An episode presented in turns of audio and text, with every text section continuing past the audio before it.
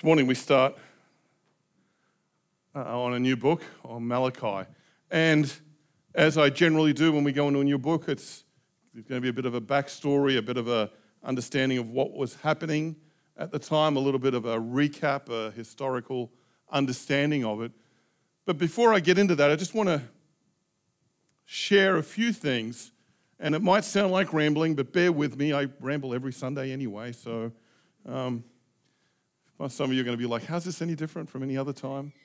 Um, but, you know, for us, for me, uh, it's been fascinating. At the end of last week's sermon, I had a, quite a number of really good conversations with people about, you know, some of the topics that came up at the end of last week's sermon. And it wasn't just from people within our church. Fascinatingly, people who aren't part of our church who had either been pointed to it or had listened to the sermon, which also then stimulated conversation with people in our community about it. And a lot, you know, kind of revolved around, you know, what, what does it really mean to be a Christian? Like, what does it really mean to be a follower of Christ? And some of the challenges that we're faced daily um, from things around us. And, and some of the things that came out of this conversation was, you know, I, I shared a little bit about my fascination with some Christians or, or, or so called Christians who love end times. You know, just obsessed with end times. They want to see the world end. And I, I had to remind people that actually we believe in a God that so loved the world, he didn't send his son to condemn it, but to save it. And that the other one, the one we call Satan, which is actually an adjective, it's not a name, should be the Satan, he wants to destroy the world.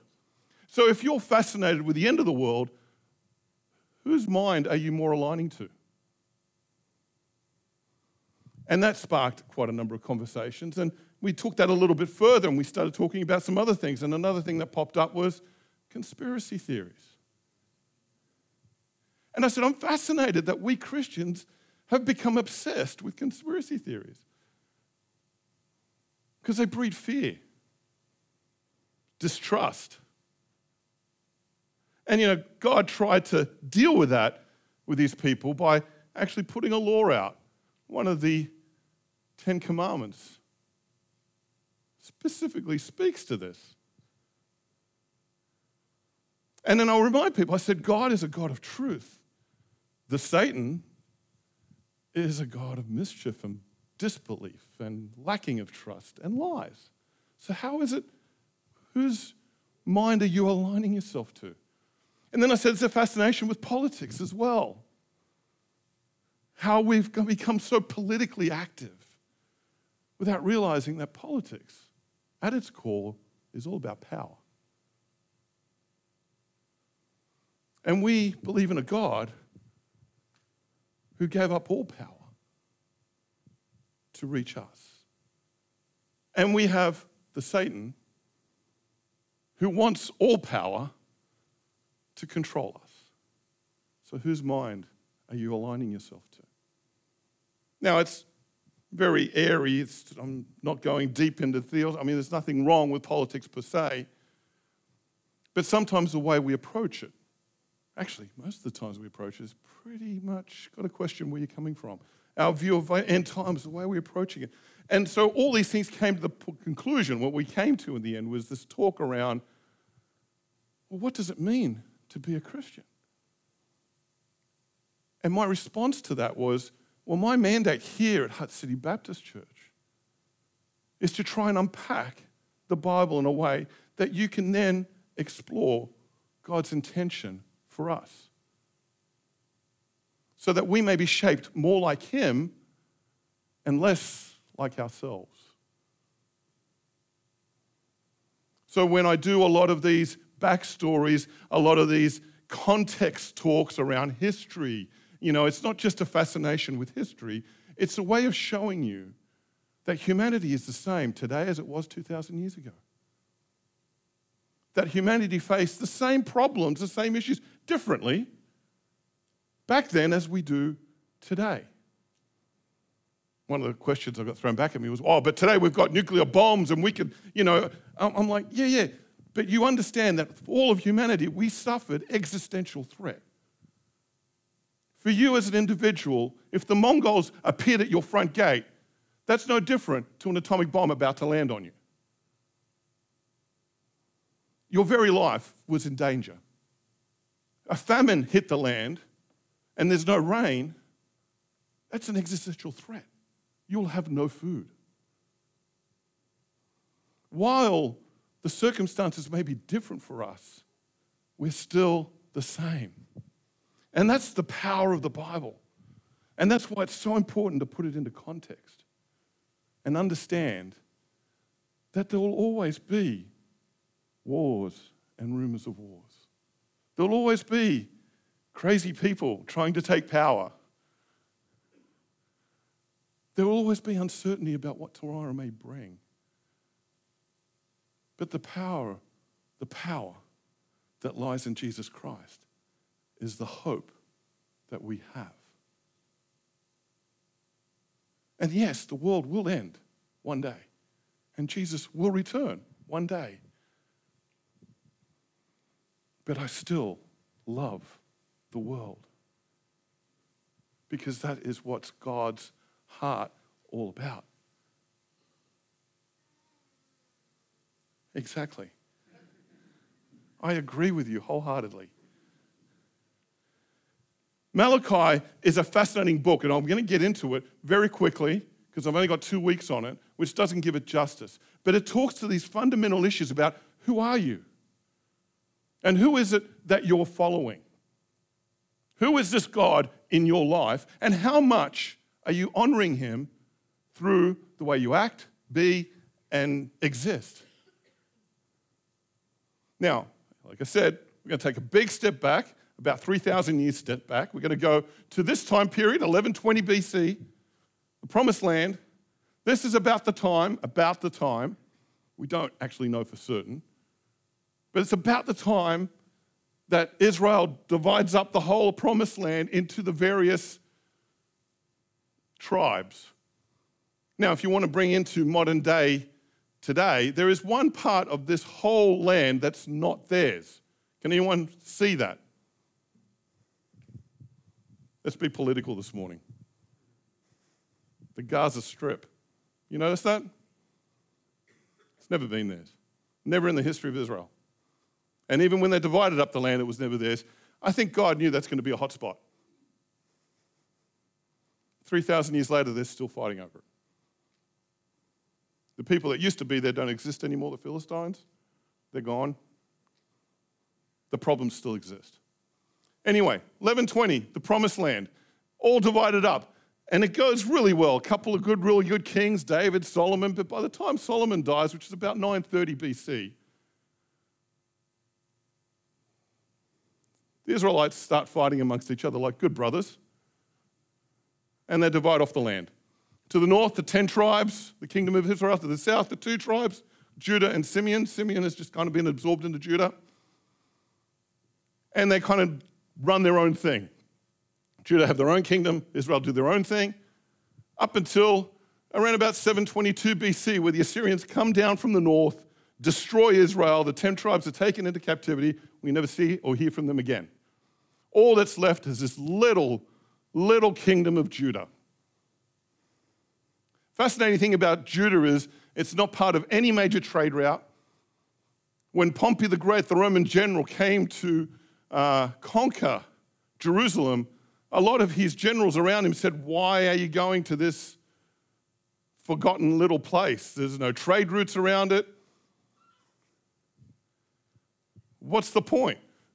It's a little bit of nothing in the middle of nowhere. So 722 BC, the Assyrians destroy, um, destroy Israel, but then they themselves, by 612 BC, are destroyed completely. We talked a little bit about that when we did Jonah last week. And all that's left is this little kingdom of Judah. The Assyrians were destroyed by a collective armies of the Medes and the Babylonians.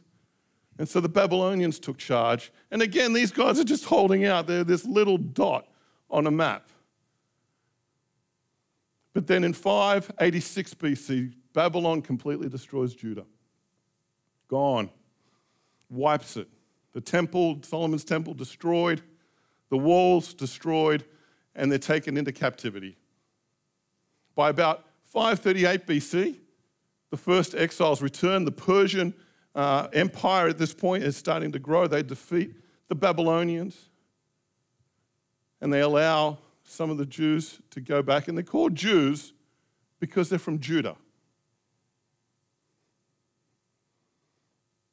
There was a, a very big debate when they were setting up the state of Israel whether to call it Judah again or call it Israel. Because technically it's Judah. But there is a dream in Israel that the 10 tribes will be found and they'll all be reunited back in the land that God had called them to. So they wanted to be forward looking and call it Israel.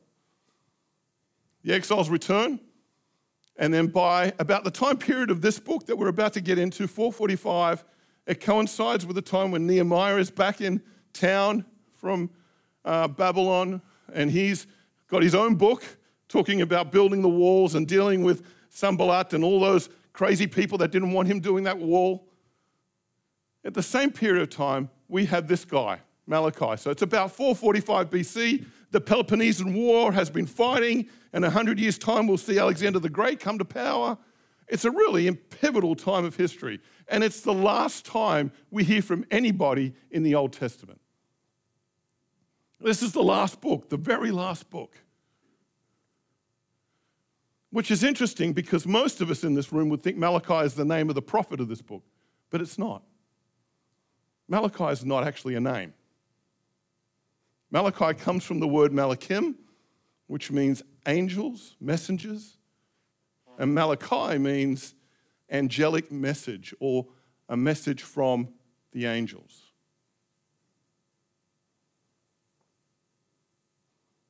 Which is fascinating when you think about it. The last book of the Old Testament, we get an angelic message. Now, if they actually named it that way, I think more people would read it, right? You think you read Malachi and you think, oh, it's one of those books right? But when you think of it as being an angelic message, you're like, ooh, this is kind of cool. And it is. It's actually quite a fascinating book. How many people have read Malachi, by the way, without having to go through the whole year Bible thing? Actually, just sit down and really read it. It's not very much a book that most of us tend to just jump into. But it's interesting because it, it works on this kind of a discourse between God and the people. So God will say something, the people respond, and then God will respond to how the people respond. And there's about seven of these discourses that go on. This morning we're going to focus on just the one. Okay, this one that starts in Malachi chapter 1, going from verses 2 to 3. God said, I love you. You, the people, replied, Really? How have you loved us? And then God returns a reply. He goes, Look at history, God said. Look at how differently I treated you, Jacob, from Esau. I loved Jacob and hated Esau. I reduced pretentious Esau to a molehill, turned this whole country into a ghost town. That's how much I loved you. Woo! I feel bad for Esau, but don't worry, he'll have his revenge later on. And, and unfortunately, he will. Anyone know the story? Anyone know where Herod the Great comes from? Comes from Edom. Edom are the people of Esau. Sooner or later, Esau will trump his brother. But that's another story. God is saying to him, I love you this much. What he's saying is basically this I chose you because I love you. But do you love me?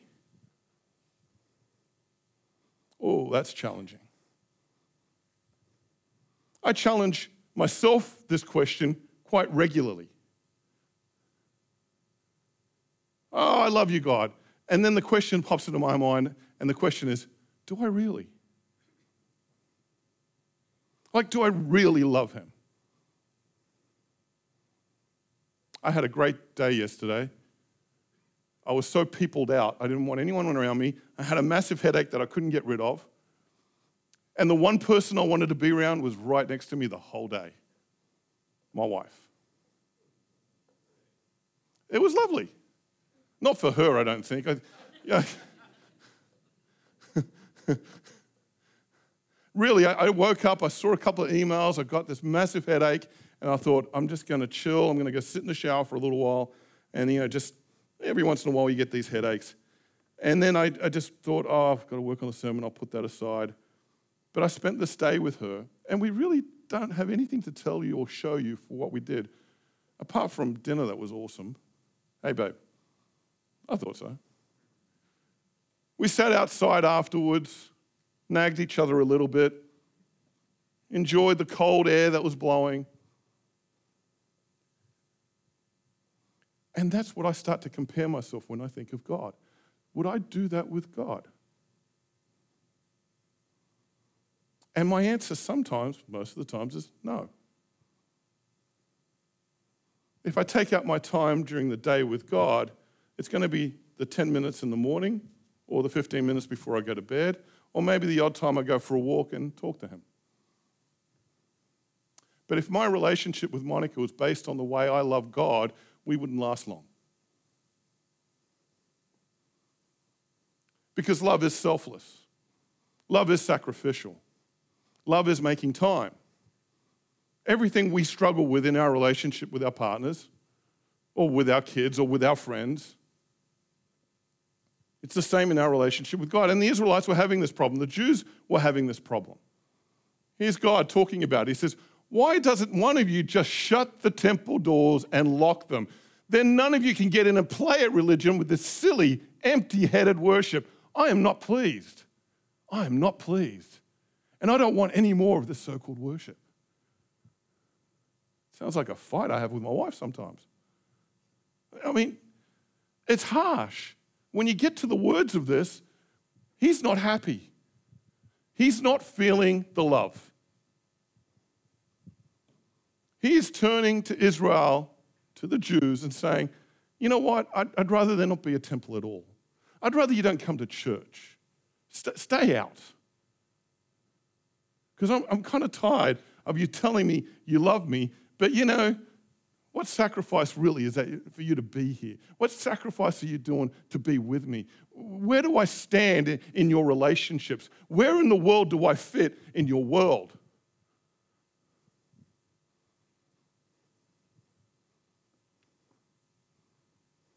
Psalm 44, verse 5 says, Offer sacrifices in the right spirit and trust the Lord. I would unpack that a little bit more by saying it doesn't mean you have to be perfect. It doesn't mean you have to be all well dressed and ironed up and clean shaven and whatever the case may be. When the Hebrew right word is used, it means be honest, be real, be you. And the challenge, I would say, is stop talking to God with flowery language. Stop following rituals. Stop following to be real with Him. This morning I wanted to pray, but I didn't feel comfortable doing it because I don't always feel comfortable being real. And yet this morning, as I'm up here welcoming people up, three people, I asked them, How you doing? And it's well, you know, me, I'm all, eh, hey, so good to see you, high five, hugs, and, and a couple of, three people, how you doing, huh? And they just kind of like, ah, no, I'm not good. And part of me went, yes. Yes. One of them burst into tears. Bring your offerings to the Lord. They may be broken, they may be hurting. Bring them as real as you can. The prayer I wanted to pray was I would rather be home right now, God. I'd rather be back in my bed. I'm tired.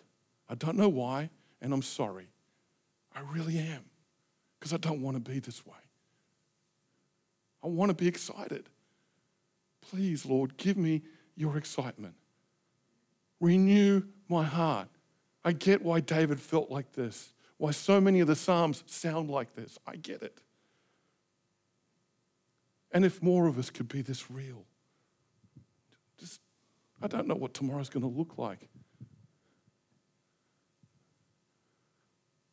The messes that are in my life are basically caused by myself. I've got no one else to blame but me. And I don't know who to turn to. These are the prayers. This is what God wants. You don't need to be perfect. That's not what right means here. He wants us to be honest and real.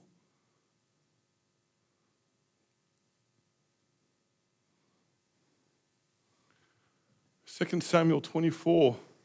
This is a story about David, and he's going to want to purchase uh, uh, an altar thing so that he can sacrifice to the Lord. And he goes to Araunah, who's, who's got this thing. He says, Why has my Lord the king come to his servant?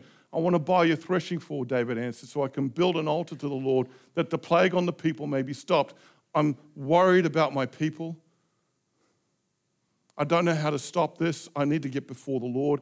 And Araunah said to David, let my lord the king take whatever he wishes and offer it up. Here are the oxen for the burnt offering. Here are the threshing sledges and the ox yokes for the wood. Your majesty, Araunah gives you all the king and also said to him, May the Lord your servant, um, Lord your God, accept you. But the king replied, No, I insist on paying you for it. I will not sacrifice to the Lord my God burnt offerings that cost me nothing. That cost me nothing.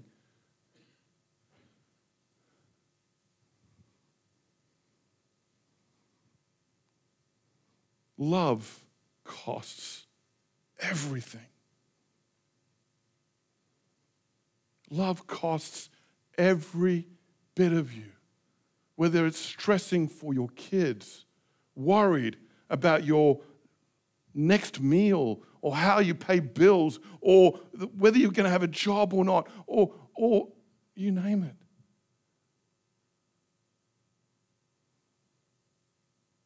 Hand it to God. That is your sacrifice. Hand it. It's your offering. God goes on, he says, instead of honoring me, you profane me. You profane me when you say worship is not important and what we bring to worship of is of no account. And when you say I'm bored, this doesn't do anything for me, you act so superior, sticking your nose in the air. Act superior to me, your God? And when you do offer something to me, it's a hand me down or broken or useless. Do you think I'm going to accept it? This is God speaking to you. I know what's inside of you, I know where you're at. Don't hide it from me. Don't pretend.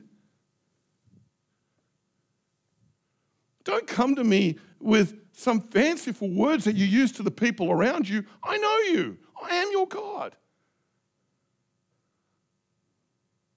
I used to teach when I was a youth pastor to the kids. I'd, I'd scare them by telling them, Where do you think God is right now? And they'd all say, Oh, he's here, obviously. Yeah. Where do you think he is when you're in the shower? Oh, he's there too, isn't he? Yeah, he's everywhere. So when you're on your own and you think no one's around, where do you think God is? There is nothing you can hide from him. You imagine being that transparent to the people around you. How does that feel? It's scary, eh? I don't want anyone looking at me while I'm in the shower. And I don't think you guys want to be seeing me in the shower either. Geez, that's nothing. Wait till you see what's really inside. That's scarier. You know you. And there's only one other being that knows you as well as you do. That's God.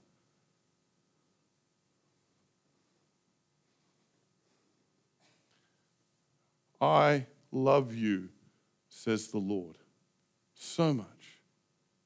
But do you love me? What's coming around the corner after Malachi? What's next in the biblical list? Matthew, first gospel of the New Testament. What is that about?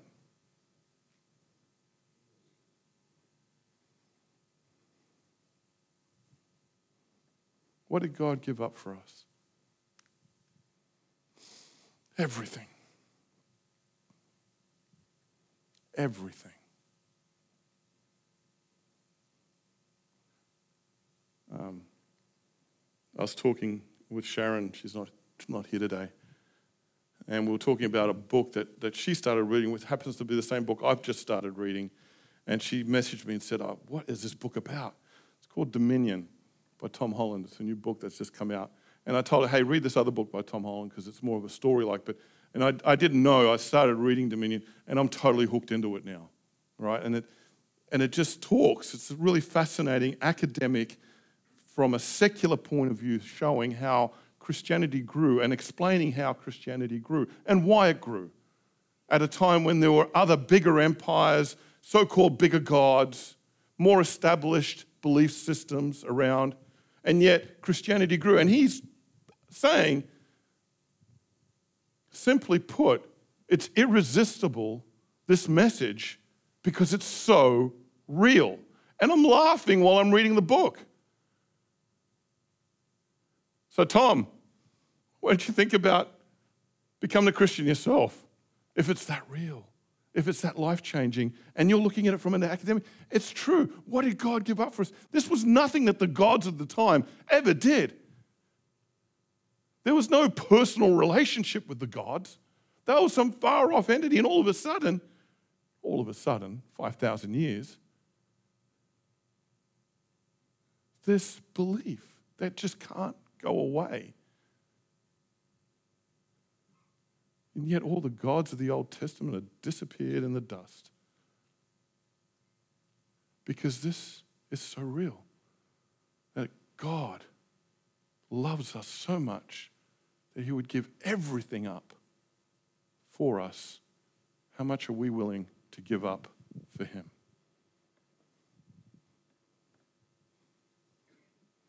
A lot of people who pastors, in particular teachers, who teach Malachi, they always talk about tithing. Rebuke them next time you hear them say that. Because this book is not about tithing. It's not the way the Jews would have read it. It's about commitment and love. And how real are you? Jesus brings it up later on with the widow's mite. He says, That's real love right there. She's given everything. Everything she's got, she's giving.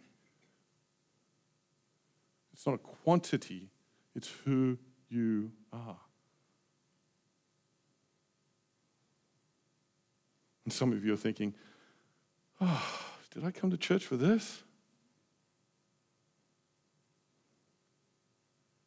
My mandate is to just open the Bible and show you God's heart and challenge you to grow more like Him for yourselves and for those around you. We don't need politics to change people. We don't need laws or rules to change people. Share the love of Christ, that will change everybody. Be the love of Christ, that will change everybody.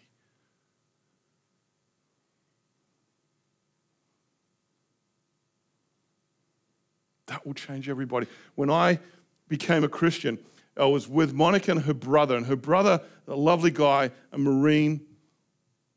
We were in Washington, D.C., and he was trying to pound the Bible into me. And we had arguments day in, day out while playing Monopoly, which didn't help. And Monica can tell you this. I couldn't stand it. These Christians are trying to pound me with this. Get out of here. And then Monica comes to me at the end of it all. I'm going back to Australia. I don't want anything to do with these people. And she tells me, Come to church. Oh, gosh, I'm having a problem with one of you people. You want to put me in a room with all of you? This is crazy. I want to do. And she just gave me that look, and you're like, oh, why do I have to love this woman? So I went. And the worship was weird to me, as it should be. If you don't love God, worship is weird. It's like kids when they see their parents in love, it's weird. Right? Then the pastor came up. The Scottish bloke, which was a relief. I'd been hearing Americans for two weeks straight. It's nice to hear a different accent. And he started telling me about the love of God. That he is my father, My father had died just a few years before. To know that I was loved. I don't know what hit me, but boy, did the Holy Spirit hit me. Had nothing to do with logic, it just had to do with the fact that I was loved. That I was loved. And frankly, feeling that love, I would give everything for it. And now that I've gotten old and cynical and all of that, I sometimes forget about that love. But I have to be reminded. We all have to be reminded. And especially in the last book of the Old Testament, there's something around the corner, and that is just a glimpse of what's to come, of how great this love is. And we see it every day with this cross, whether it's green, blue, red, whatever color we put it up on a Sunday. It's a symbol of God's love for us, whole and total. So I challenge you this week as you go out. Every step is a sacrifice sometimes. Sometimes you don't want to be here. Sometimes being curled up in bed's a good thing. But remember, you are loved. And God is challenging you to share that love and to show Him who you really are. It's okay not to come with a smile on a Sunday. It's okay to come here with tears. It's okay to come here and not want to be here. That's real worship. Amen? Ask the music team to come up. Father God, there are some of us here that don't want to be here. I know that. I'm one of them. I've been challenged by it. I know some of us are here and we're hurting, and some of us are here who just don't know what to do. But we are here because we love you, God. We are your children. Forgive us when we leverage that love at times or when we even forget you, Lord. Forgive us, Father, that sometimes our offering is fake and not real. We're carried by whatever's going on around us, not wanting people to know how we really are. Maybe even not wanting you to know how we really are. Forgive us, Lord.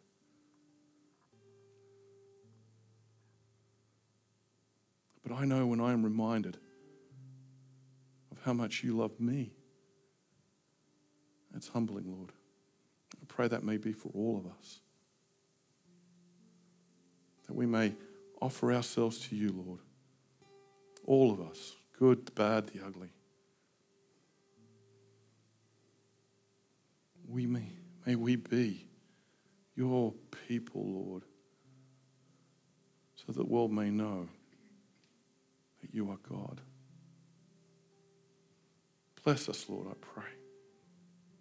And thank you.